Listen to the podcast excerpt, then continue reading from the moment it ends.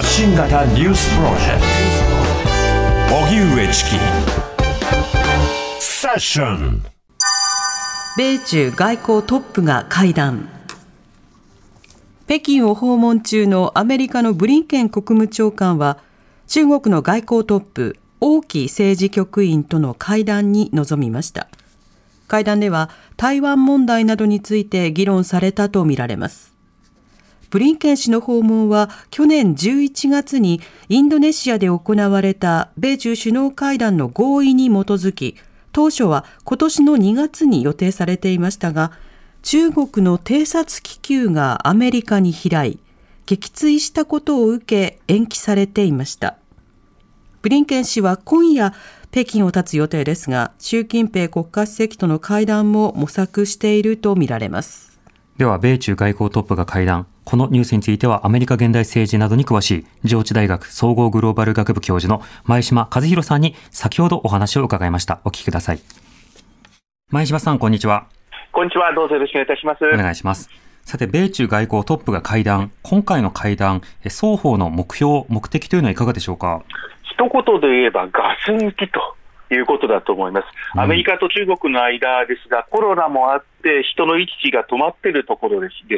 えその中で、えー、例えばこと今月の初めに台湾海峡で、えー、中国軍の艦艇とアメリカ軍の駆逐艦が本当に接近して危なかったことがあります。うん、こういう突発的な事故が発生しないように、さまざまに、えーと、両者で、えー、何かあったらこういうふうに対応しよう、えー、何か大きな紛争にならないようにしようという、まあ、安全ですね、信頼を作っていく、信頼情勢をのための第一歩という形ですね。うん、なるほど。あの一線を越えないように、まあ、その確認ということなんですが、このタイミングというのはいかがでしょうか？えーと、これ本来ならば今年の初めだったんですよね、はい、ただ今年の初めに例の中国のスパイ気球疑惑があり、それをアメリカ側が撃ち落としたというところになり、ブリンケンさんが中国に行く直前にこれがあったんですが、えーまあ、半年ぐらい、5か月かな、うん、えー、と訪問を延期した形です。アメリカと中国っていうのは、もう米中の場合には、えー、経済相互依存なので、ソ連とアメリカとの関係とは違って、新冷戦なんて言い、ま、言われてますけれども、単に関係を切ることではだめで、えー、常に管理していかないといけなくて、話し合っていかないといけない、まあ、そのためのタイミングが半年遅れたと。こういうふうに考えられますね。なるほど。ちなみにそのあの浮かせていたその風船の問題っていうのは改善されたんですか？いやあのあのままでございます。どういうことかというと、アメリカ側が撃った中国とんでもないっていうような形で保守派が起こってる、まあ、リベラル派も起こってる人がいっぱいいますけれども、うん、その段階で怒りが国内にあります。うん、今、アメリカ国内を見ると、議会の方は、なんでブリンケンが中国に行って、えー、甘い顔をするんだなんていうことを指摘する議員も結構いっぱいいますね。はい、ですので、議会としてはかな、えー、国民世論を反映して、かなりの対中強硬なんですが、一方で、えーと、外交を管理する、えーと、バイデン政権の方としては、いや、一線を越えちゃいけないんだっていうことを確認し、今回、ブリンケンさんを送ったという形ですね。なるほど。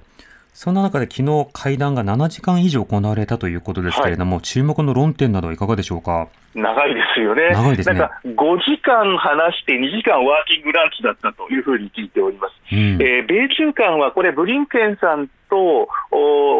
シンさんのお話なんですが、えー、バイデンさんと習近平さんが電話で話すときもやたら長いんですね、3時間とか。はい、えこれ、それだけたくさん案件があるわけです。えーまあえー、世界第1位と2位の経済大国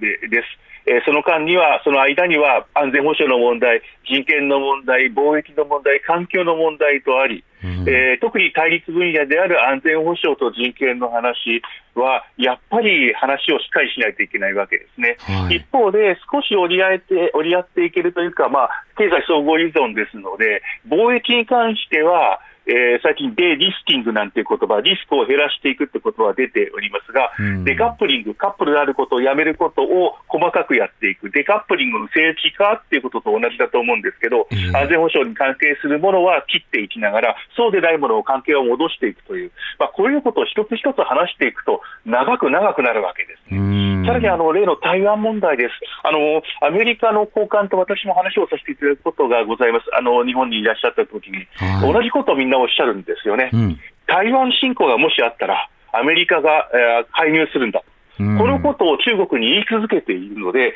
中国側がこれを認識している、だから当面はえーと、中国が台湾に攻め込むようなことはないんだっていうのがバイデン政権の流れで、今の話を、えー、毎回毎回こう繰り返していくと、やっぱり時間かかるんだと思うんですよね。なるほど、まあ、相当こう牽制をしたり、それから確認したりという事項が多いということですけれども、はい、とりわけその安全保障、一方でその経済関係、これをどういうふうに組み合わせるのか、非常にこう難しいところありますが、注目はいかがでしょうか？いや、難しいですよね。これはあの、えー、っと右手で殴り合いながら、左手で部分的に握手していくわけですから、うん、その握手の仕方も、えーと、親指で握手するのはいいんですけど、えーと、強くやるのか弱くやるのか、えー、どこをあの本当に本来、えーと、しっかり握手していいのか、そうじゃないのかと、えー、なかなか難しいところがあります。安全保障のところでは、米中関係はかなり、まあえー、かつて、どうでしょうかね、アメリカと中国の関係ができてから、まあえー、米中国交正常化から一番今、やっぱり悪いんだと思うんです、安全保障の関係では。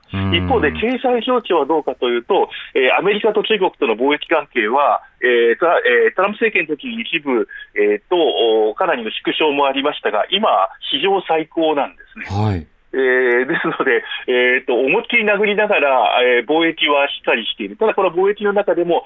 えーと、安全保障に関するものは一つ一つ外していくと、なかなか難しい状況ですね。なるほど。あの、民主党バイデン政権としては、まあ、様々に、あの、課題というものを解決していく、あるいは緊張緩和しているというアピールをしていくんだと思うんですが、はい、こうした動きについて共和党というものは対中政策、今どんなことを候補者の方々を訴えているんですか？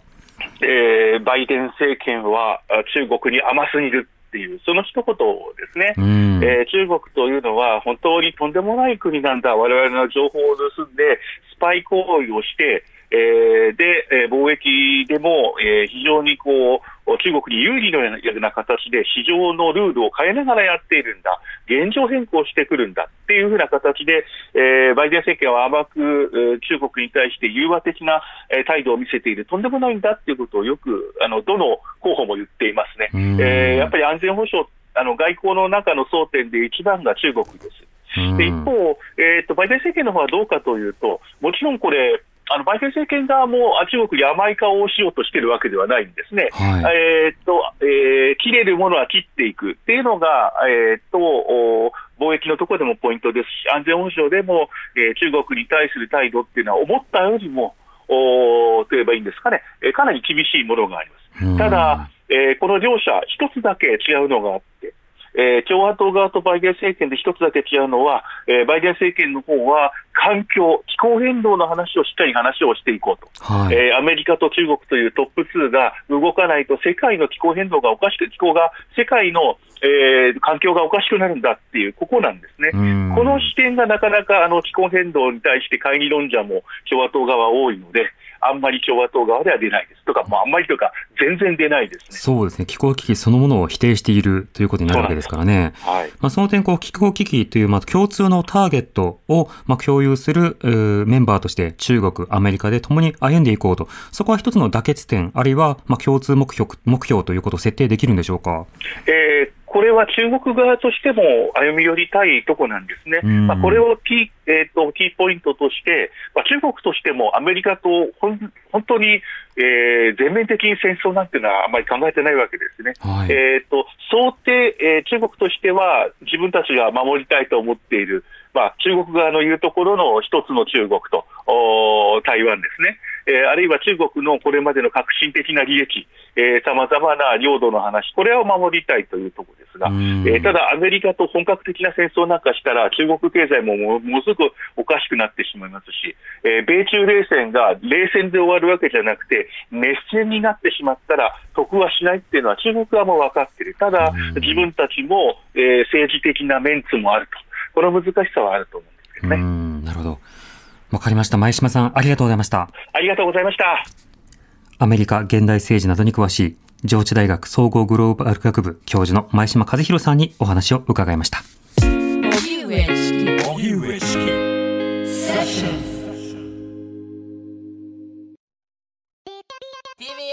ポッドキャストで配信中ゼロプリラジオ聞くことできるパーソナリティは LGBTQ、ハーフ、プラスサイズなどめちゃくちゃ個性的な4人組クリエイターユニット。午前0時のプリンセスです。ゼロプリラジオ。もう好きなもん食べな。好きなの何でも鍋に入れたら鍋なんだから。マクド鍋に入れちゃおう。そしたら全部鍋。おならが出ちゃったことを何て言いますか？プリグランスバズーカ。ちなみにおしゃれではないよ。ゼロプリラジオ笑ってるやん。こんな感じになります笑い方海賊になります。おうち最後にこの CM 聞いてるみんなに一言。お前